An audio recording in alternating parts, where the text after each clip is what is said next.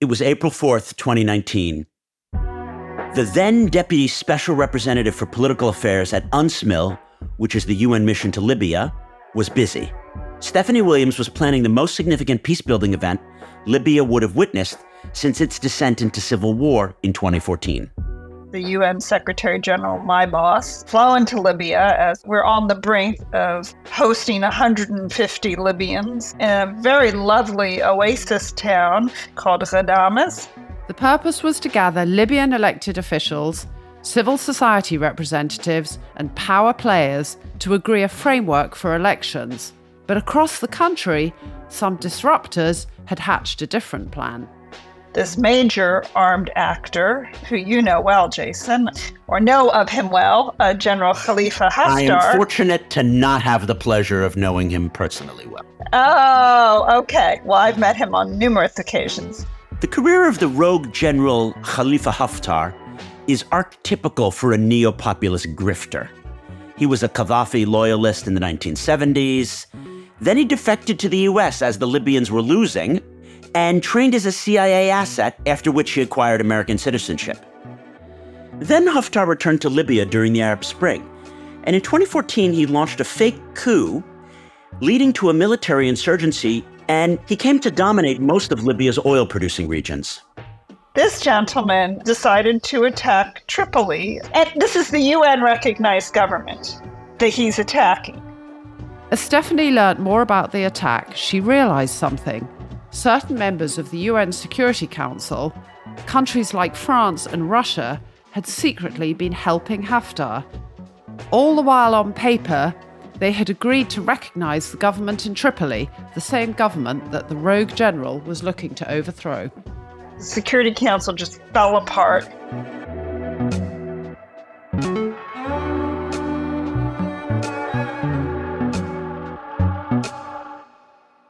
Haftar's personal biography and his surprise attack on Tripoli with the connivance of Putin, Trump, the Emiratis is really a perfect example of the type of outcomes that emerge in the absence of global leadership. I'm Jason Pack. And I'm Alex Hall Hall, and this is Disorder. This is a podcast where we examine a pressing global issue like climate change, tax havens, or neopopulism we discuss how these issues have come to be part and parcel of our era of global disorder, and where we finish by proposing solutions to try to restore effective global governance that ultimately could help us find a semblance of order. This week, we're going to look at the current absence of global leadership and how the global enduring disorder keeps post conflict states like Libya in a semi permanent state of chaos. And then we're going to look at another category of states like Iran, who majorly try to disorder their neighbors. We'll discuss both of these countries' positions in the world, asking whether they are victims of the global enduring disorder around them or active players trying to disrupt their neighbors.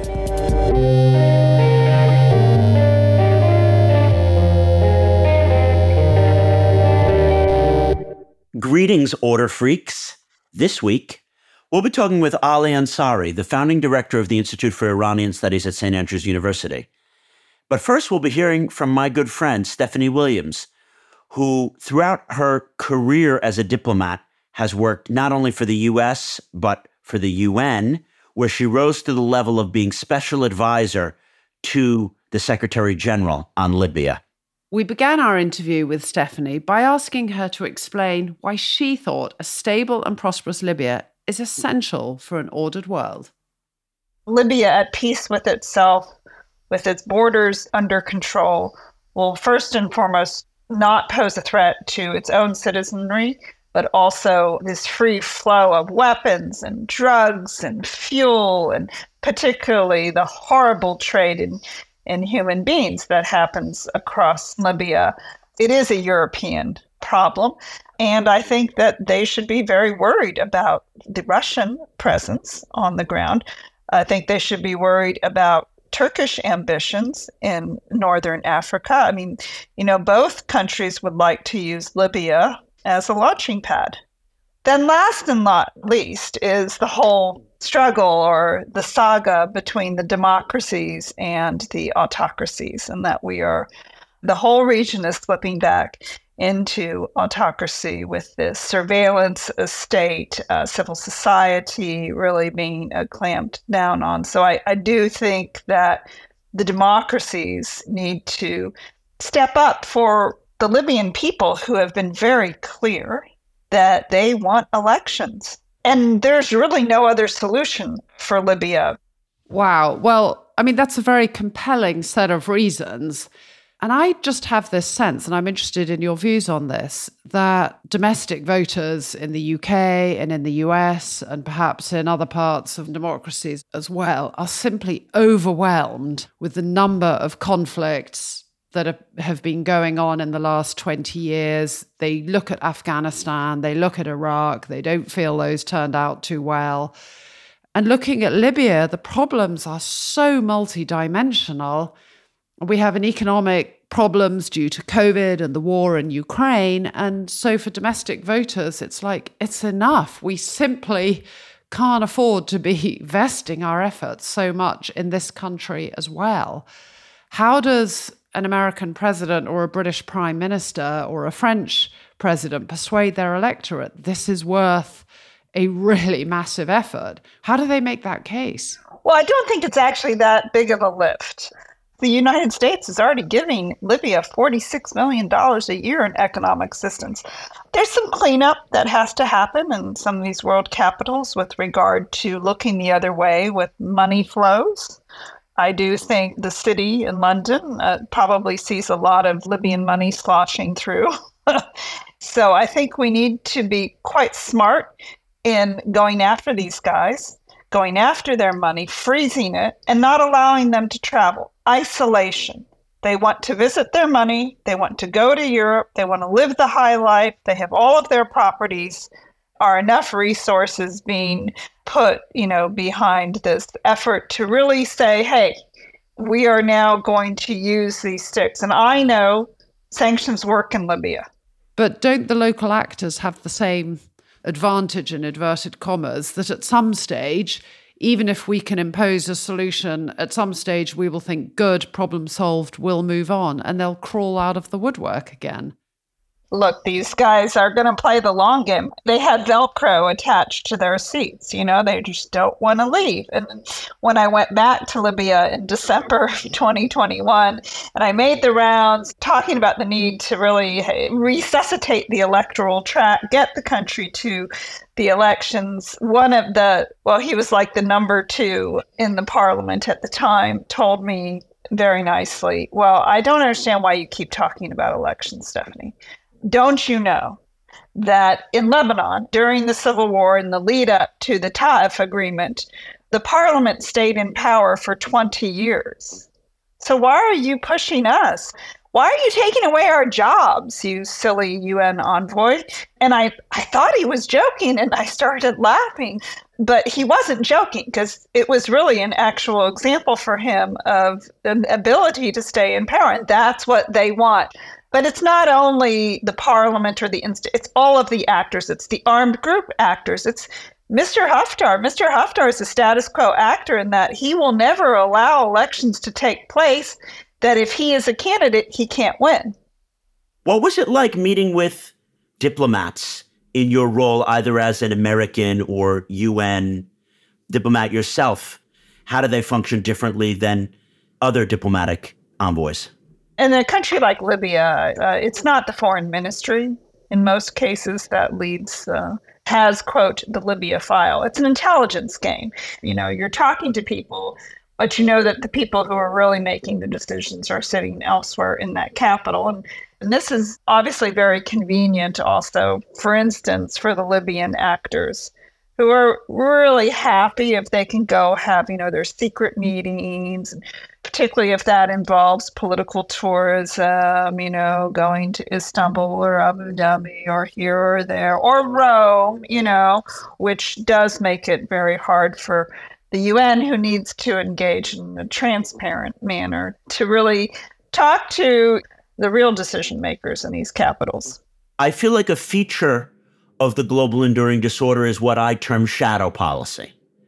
And shadow policy has always existed, but it's the preference for accomplishing something not through an official institution like the foreign ministry, but through your son in law or through an intelligence channel. And we've always had shadow policy, and I'm not saying that this is different, but today's information tools and technologies and the ability to communicate and give power to the guy that you really trust that you're texting on Signal is very different than how His Majesty's government in the late 19th century could operate. Do you know what I mean? It's very difficult to have a shadow policy when Lord X had to write a letter and then it was vetted and it went all the way to the Sublime Porte and they opened the letter. Is this like a feature of technological change to some extent, this increased power that shadow policy and spy masters have? I saw it in Libya most prominently. And one way that it was very damaging was that you would have engagement with armed actors. So, Mr. Haftar, as, as the great counterterrorism partner, all kinds of engagement with him.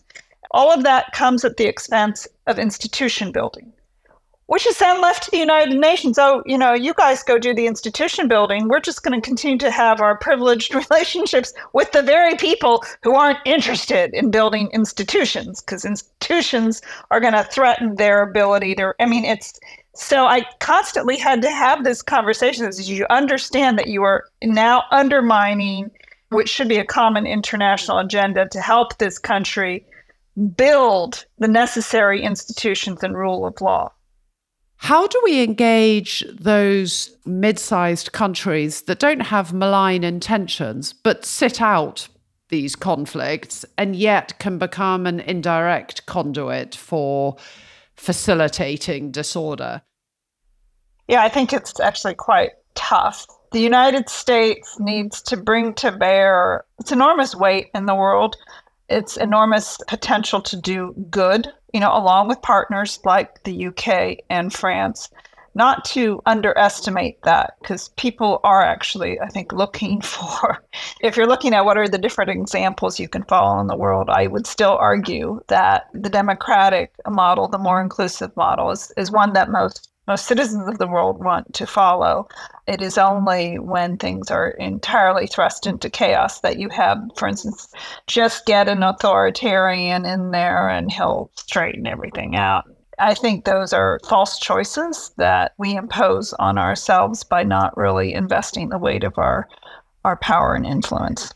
A lot of global politics since the Ukraine war has been framed democracy versus autocracy. What if we frame the world a little differently? Orderers and disorderers. How would you reframe this ordering and disordering look? You know, whereby medium powers like Iran might be major disorderers, and then tiny, tiny Netherlands could play a huge role as an orderer. The UAE can be a major disruptor, but they are also very close counterterrorism partners for the United States and combating the Iranian influence in the Gulf. But are we investing the full weight of our relationship, you know, with the UAE when sometimes they do things that are very disruptive? How are we ordering these relationships and what are we bringing to bear? Democracy is not a panacea and it can yield chaos and it can yield unintended consequences, but I think that we need to continue that inexorable march in that direction because the alternative means that we are basically, I think, relegating large populations of the earth to living in states where people act with impunity and there's no accountability for basic respect for human rights and the dignity of people.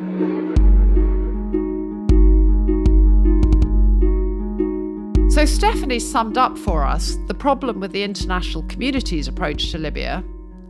After the break, we're going to hear how a lack of global leadership has enabled Iran to become a massive disorderer.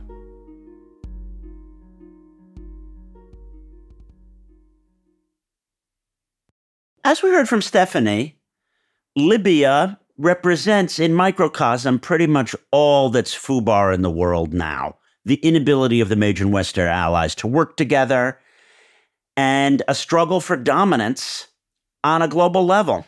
I think that's right. I think the point that I found most depressing from Stephanie's remarks about Libya was how she was explaining how even countries that are allies and supposedly share the same values internationally, like France and Italy, were backing different sides on the ground in Libya.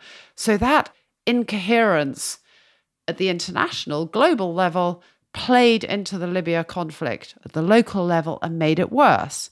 And as the conflict in Libya got more messy on the ground, it exported more contagion outside the country.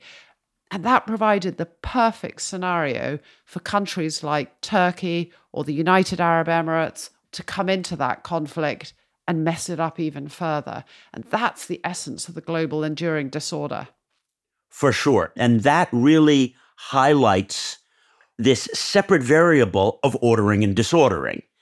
In the ordering league tables, you could imagine some countries punching far above their weight, and in the disordering league tables, country punching above their weight.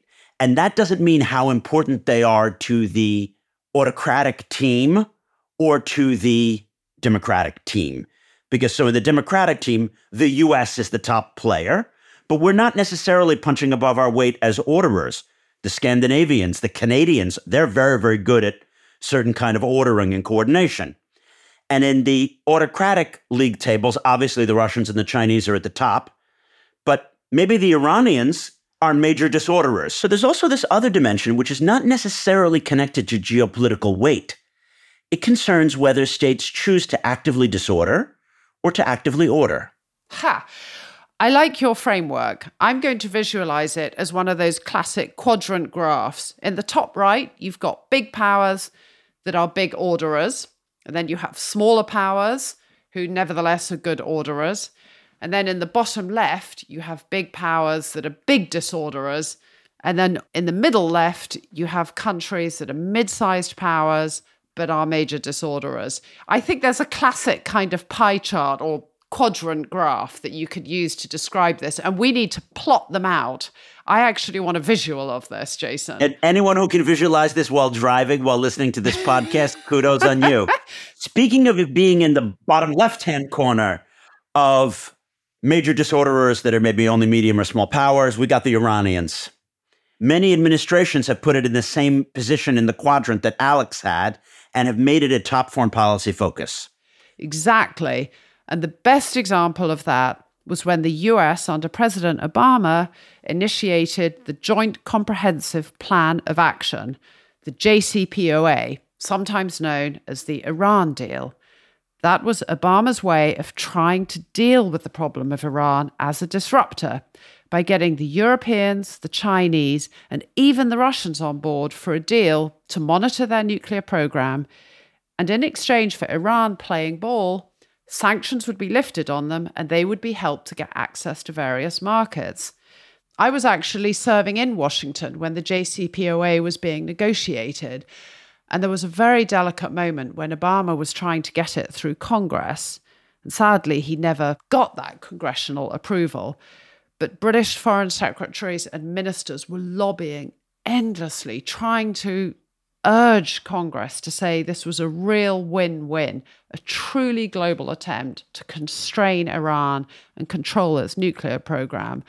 And I have to say, it was so devastating when Trump came into power. And one of the first things he did was nix the deal and withdraw from it, and the deal collapsed. And fast forward to today, and Iran is unconstrained. It's a meddler in so many different countries, and its nuclear program is back developing again. In order to understand why the Iranians are always busy choosing disorder over order, we spoke to Professor Ali Ansari. He's the author of The Politics of Nationalism in Modern Iran, and he helped create the Institute for Iranian Studies at St. Andrews University. I was joined in this interview by our roving correspondent and regular contributor to the show, David Patrikarakos, who we met a few weeks ago in our cyberspace episode. David's first book, Nuclear Iran The Birth of an Atomic State, had a lot of research about Iran's role in global affairs. He began by asking Ali about the country's position as a disorderer. in many ways, Iran is the great disruptor. The central thesis of the Islamic Revolution of 1979 was that the global order was unjust and needed to be reordered and reordered in Iran's image, it has to be said, not one that everyone adheres to. So, even though Iran is seeking to live in a disordered world, aren't they also trying to create a regional order where there is their allies stretching from Lebanon all the way through potentially to northern Pakistan? Or is that really just a fiction? No, I think ultimately that would be their aim. But I think the view is is that before they can get there, they have to do a bit of disruption and to basically disorder the current order before you can establish the order that you seek to put in place.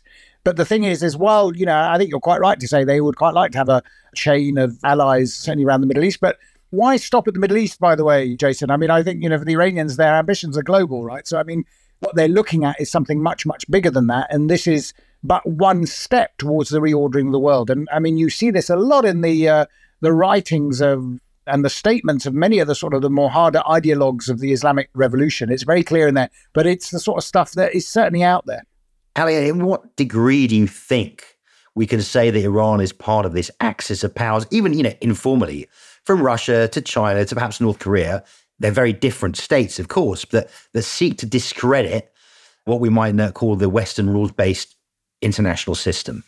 I think Iran is an absolute central player in this. I always thought Iran was sort of like a junior member of the sort of anti Western axis of resistance. I mean, certainly when you include Russia or maybe even China in that. But the more I've listened to Putin, I have to say, the more I think that Putin's been supping at Ayatollah Khamenei's table. There are some strange, I have to say, synergies in terms of some of the rhetoric coming out of Putin. So it's an interesting argument really to discuss to what extent really Iran is a far more central player in this uh, axis. The Arab Spring in 2011, of course, caught the Western powers with their pants down, unprepared and without either coherent American or European leadership. There was not a ready made response for how to restore order in that region. So, have you seen over the course of these last four decades, the Iranians have successfully caught the international community napping, injecting their disorder and their grievance throughout the world? I think in part you're right, Jason, but uh, partly it's because the West hasn't been paying attention. You know, it's like saying, we had no idea that Iran was up to this sort of thing. And I say, well, why did you have no idea? It's because you weren't looking. I mean, you weren't paying attention. And then, of course, Iran's attempt at disorder and global disorder was given a major boost by America's global war on terror. Okay. So, this, in a sense, you know, the Iranians had this disruptive element in their ideology. But not until the Americans knocked out the Taliban to the east and Saddam Hussein to the west of Iran did the Iranians suddenly realize that opportunity beckoned. They could suddenly now realize some of the things they want to do. What 9 11 does, and the American reaction to 9 11, is it basically reinforces and accelerates a particular trend, in a sense, in Iran. Could have gone both ways, actually. It could have gone either way, sort of 2002, 2003. But ultimately, hardliners in Iran won over, really. And so this actually presents us with a ma- massive opportunity. Hasn't the threat from Iran also been something which, in the last 10 years, new forms of coordination have been invented to deal with it? Like, if we think of the JCPOA, there was some novel coordination that the Obama administration came up with to connect not only continental European powers who maybe had more economic ties with Iran to American Britain, who traditionally were more outside of dealing with the Islamic Republic, to then containing Israel and the Gulf allies who wanted to maybe scupper the deal. Was there like coherent collective action to deal with the Iranian threat that then collapsed as a result of Trump? Or no, there was never really a moment of kind of novel institutional collective action to deal with the Iranian threat? I think there was, and I think you're right on a sort of a theoretical level, if I may put it that way. But I think the approach to the JCPOA was inherently flawed. This is why. Obama says something very interesting recently. He said, In 2009, I made a mistake. He said, I was told in 2009 that the Iranians don't want us to interfere or to support their protest movements. And basically, I backed off. And I remember it very well. And it was a very curious moment. And people basically in Iran those in sort of oppositional, you know, dissident movement, basically came to the conclusion that yet again, the West was putting nuclear security above human security. Okay, it's an important point. And the point here is that what they did was a focus on nuclear issues at the expense of an understanding of domestic politics in Iran basically ensured that the nuclear issue, however which way they were going to try and solve it, was always going to be slightly held hostage to the fact that domestically things were not going to go the way that the Europeans and the Americans wanted. They hadn't thought through a holistic approach to Iran. That was the problem. And they sort of assumed that a nuclear agreement would basically moderate Iran, bring Iran in, that Iran would be very keen on Western investment, so on and so forth. Actually, many of the people in Iran who were looking at this weren't interested in Western investment at all. What they saw was an ability to break out of sanctions to enable them to do the very sort of disrupting that they'd been doing beforehand. And that is what ultimately undermined the JCPOA because regional powers then came out and said, hang on a minute, you've just given them lots of money to create more mayhem in Syria and Lebanon and Yemen and all these other places. I mean, th- this was a slight disconnect. And it was a disconnect that, in my view, was the consequence of people in Washington, London, Paris, Berlin not wanting to see the inconvenient truth that there is an ideological drive in Iran which was not interested in making peace and chumming up with the West. This was the problem. It's kind of more than that, though, isn't it, though, Ali? And this comes back to what you taught me so many years ago, which is that in many regards, a key raison d'etre of the Islamic Republic is to resist the West, right? Yeah. You take that away from it. Exactly. It's not like you can run the country properly. Yeah. So basically, you know, Obama has a very famous phrase. To quote Martin Luther King, the arc of history is long, but it bends towards justice. Frankly, you know, I think the Iranians and us, it's all a massive misunderstanding, basically. My response to that was, yes, I'm sure Ayatollah Khamenei does think the arc of history is long and it bends towards justice. But the destination he has in mind is not the same as yours. And I think you have to realize that. That where he wants to be is not where you want to be. Khamenei is convinced that the United States and the Western global order is in decline. And it was in decline and it requires Russia, Iran, you know, whoever else you want to bring into this axis. You just need to push a little bit more and the whole rotten edifice will collapse. We talk about it and the degree to which, you know, from 2001 onwards, it's not just that we helped create chaos, we enabled this. We took out Saddam, we Yeah. took out the Taliban. And when you say Ayatollah Khamenei thinks we're in decline, look at Afghanistan, look at the Kurds, look at everything. So he hasn't taken it just out of nowhere. Well, he's not wrong because even seen from the perspective of just 1979 or the 80s, American overall GDP and relative manufacturing, of course, has been in decline since the Trente Glorieuse, and our relative supremacy militarily is being eviscerated every year as there are more nuclear powers and drones and other technologies level the playing field. So maybe he's not wrong, and the justice that he thinks that the arc of history is bending towards is one where players like Iran and Venezuela will have more to say in terms of how the world is structured. And I would say that that is the essence of the global enduring disorder. It's this leveling where we have a cacophony of voices who are empowered to say a million contradictory things. You know, would Putin have mm-hmm. invaded Ukraine without that extraordinary debacle with the withdrawal from Afghanistan? And I remember saying to colleagues here, I said, if you think Iran is going to sign up to the JCPOA, you know, go back into it, last year it was, I spoke to some Americans. I said, if you think Iran is going to come back into the JCPOA after having watched your disastrous withdrawal from Afghanistan, think again. Basically, they're looking at this and they're saying, oh my God, America is a mess. We can just sit here and extract more concessions down the line. Now, where I would push back, I suppose, a little bit is that actually what's happened with the invasion of Ukraine is that it's pushed the West into a greater focus on order, if I can put it that way, that they have regrouped. And suddenly the Russians and the Iranians and others are thinking, possibly we've overestimated how rotten this is. That actually there is still some juice left, you know, in this. For sure. The very robustness of the popular response shocked a lot of observers because they were not realizing that people didn't so much care about the Donbass or Crimea, but they cared about millions of white Christian refugees that they were going to see on their TVs and a major land war in Europe. I think that's absolutely right. I think that basically both the Russians and the Iranians are probably miscalculated in terms of the Western response. So if I look back to what the Iranians were saying at the beginning of the Russian invasion of Ukraine, some of the stuff they were saying was very worrying, I have to say. Some of the stuff that some senior clerics were saying was that this is the battle at the end of times. Putin has launched the final struggle. Now, you know, I was saying to some people, I said, this is extremely worrying rhetoric. But the other side of it was they thought Putin was going to win. I mean, they thought it was going to be a walkover, as I suspect Putin did as well. And to be fair, so did the CIA. You know, they said that the Ukrainians wouldn't hold. It is funny, though, isn't it, that the decadent West, for all its decadence, does seem to outlast so many of these autocrats. Well, I think the reason is is because fundamentally, and although we've given ourselves a damn good beating, I have to say, in recent years, institutionally, the West is still stronger. This is the difference in terms of domestic state systems and so on and so forth. If you were to look at what's going on in Iran today, by the way, one would have to make the case that actually some of those Western values that people are so keen to deride are actually quite popular still internationally. I mean, you know, what the Iranians are calling for are basically the ideas of the Enlightenment, which has received such a good thumping in recent years. Actually, in Iran, they're quite keen on them. It just goes to show us that these ideas are still very powerful. So, in fact, the enduring disorder has within it the technological capacities to spread some of these universal values like desires for free speech and individual rights.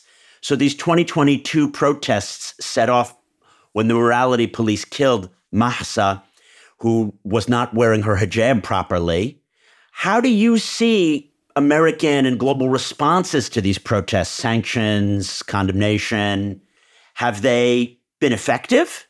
the sanctions issue is an interesting one because Iran is already so heavily sanctioned. It's it's very difficult to know how much what else they can sanction, right? So I mean, it's a little bit more. You know, one has to be a little bit more nuanced than that. You know, for instance, sanctioning the morality police is purely symbolic. Nobody in the morality police is about to get on a jet and go on holiday to Washington. That's a gesture. On the other hand, there are things that the West can do, which they are doing, I think, which are much more interesting. One is keeping attention focused on these and making sure people in Iran know that people are paying attention and are supportive. I think it's very important, actually.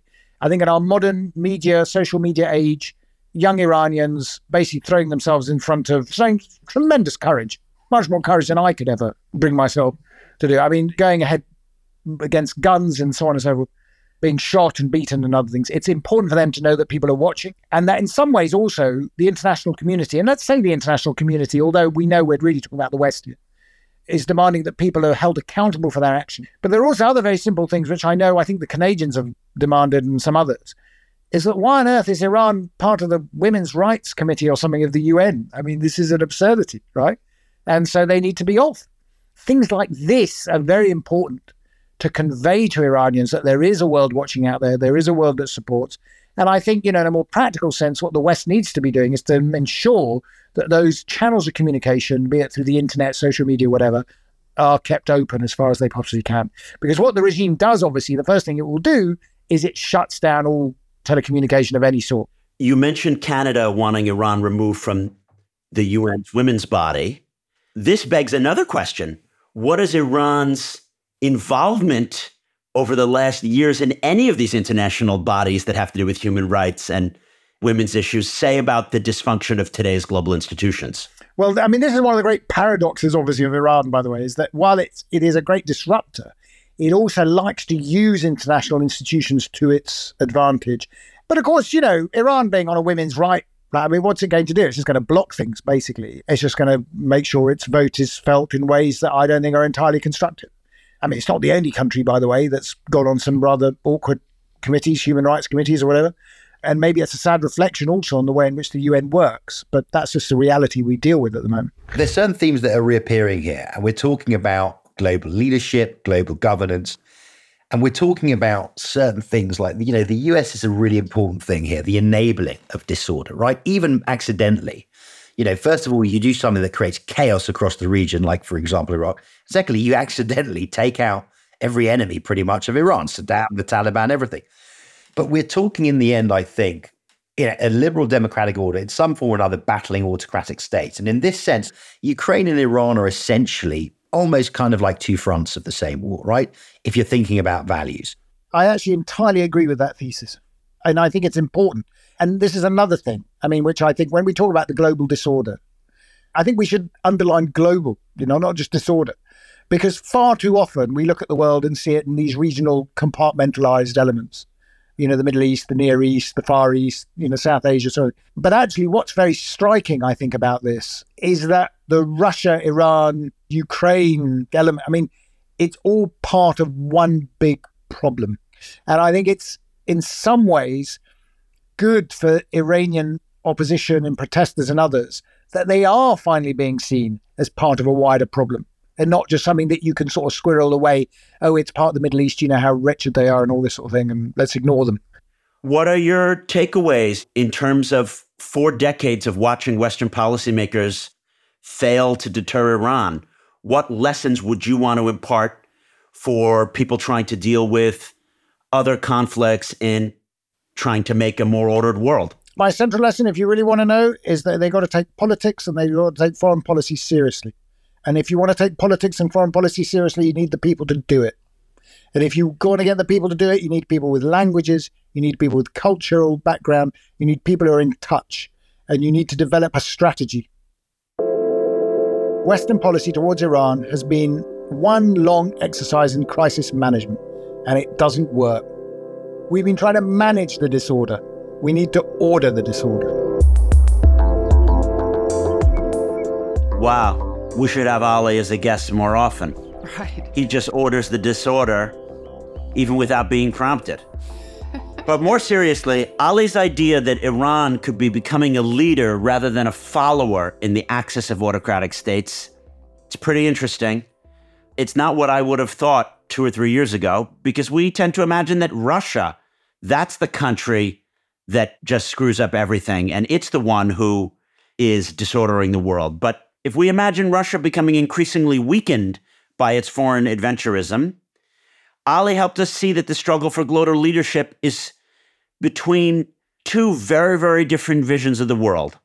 And caught up in this struggle are the victim states like Yemen and Syria, which Iran has disordered knowingly, and then other states like Libya, which the whole international system has actively disordered as a result of this tug of war of global leadership. Alex, how do you see the struggle to set the global agenda playing out? Did you work on this as a diplomat? And what were the externalities of this struggle? So I think one of the best examples I can give is working on and at the United Nations. I mean, the United Nations is supposed to be the body in charge of upholding international peace and security. And yet, time and time again, it's actually unable to act effectively. And sometimes it makes a complete mockery of the values that the international community is supposed to be upholding.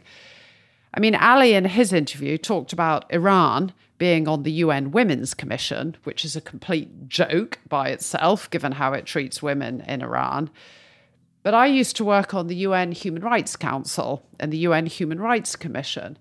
And the countries that were most desperate to get to serve on the UN Human Rights Council were the countries with the absolute worst human rights records, like Cuba or Libya or Iran. And they used their position on the UN Human Rights Council to try and block investigations into countries like Burma or Zimbabwe or what was going on in Syria. They were using the machinery to thwart any effective human rights work whatsoever. I mean, it's ridiculous. It's obvious that the US, the UK, and our European and Australian and Japanese allies need to work together to try to forge international consensus on how to deal with problem sets like Libya or Iran. This used to be a controversial position, especially in the wake of the 9 11, where people were pushing back against W. Bush's overreach and America was stigmatized for the Iraq War. But now people have seen with the Ukraine conflict that when the stakes are high enough, the West can overcome its differences. We can show a united front, and the majority of our populaces are behind this kind of leadership. So now we know how to do global leadership. Biden has really been an amazing coordinator of the allies. You know, how do we share these missiles? How do we make the European states willing to deal with higher petrol and gas prices? That's all been done brilliantly. Let's just build on this American leadership, working through our allies in a coalition in the wake of what should hopefully be a great victory from these Ukrainian counteroffensives. The comment of the two interviews we heard today, I think the one that gives me the most hope was by Ali. And he says, There's still some juice left in the West We still have these assets. We can still do it. We just need to find the confidence to do it. And Ukraine jolted us out of our complacency. There's still some juice left in us.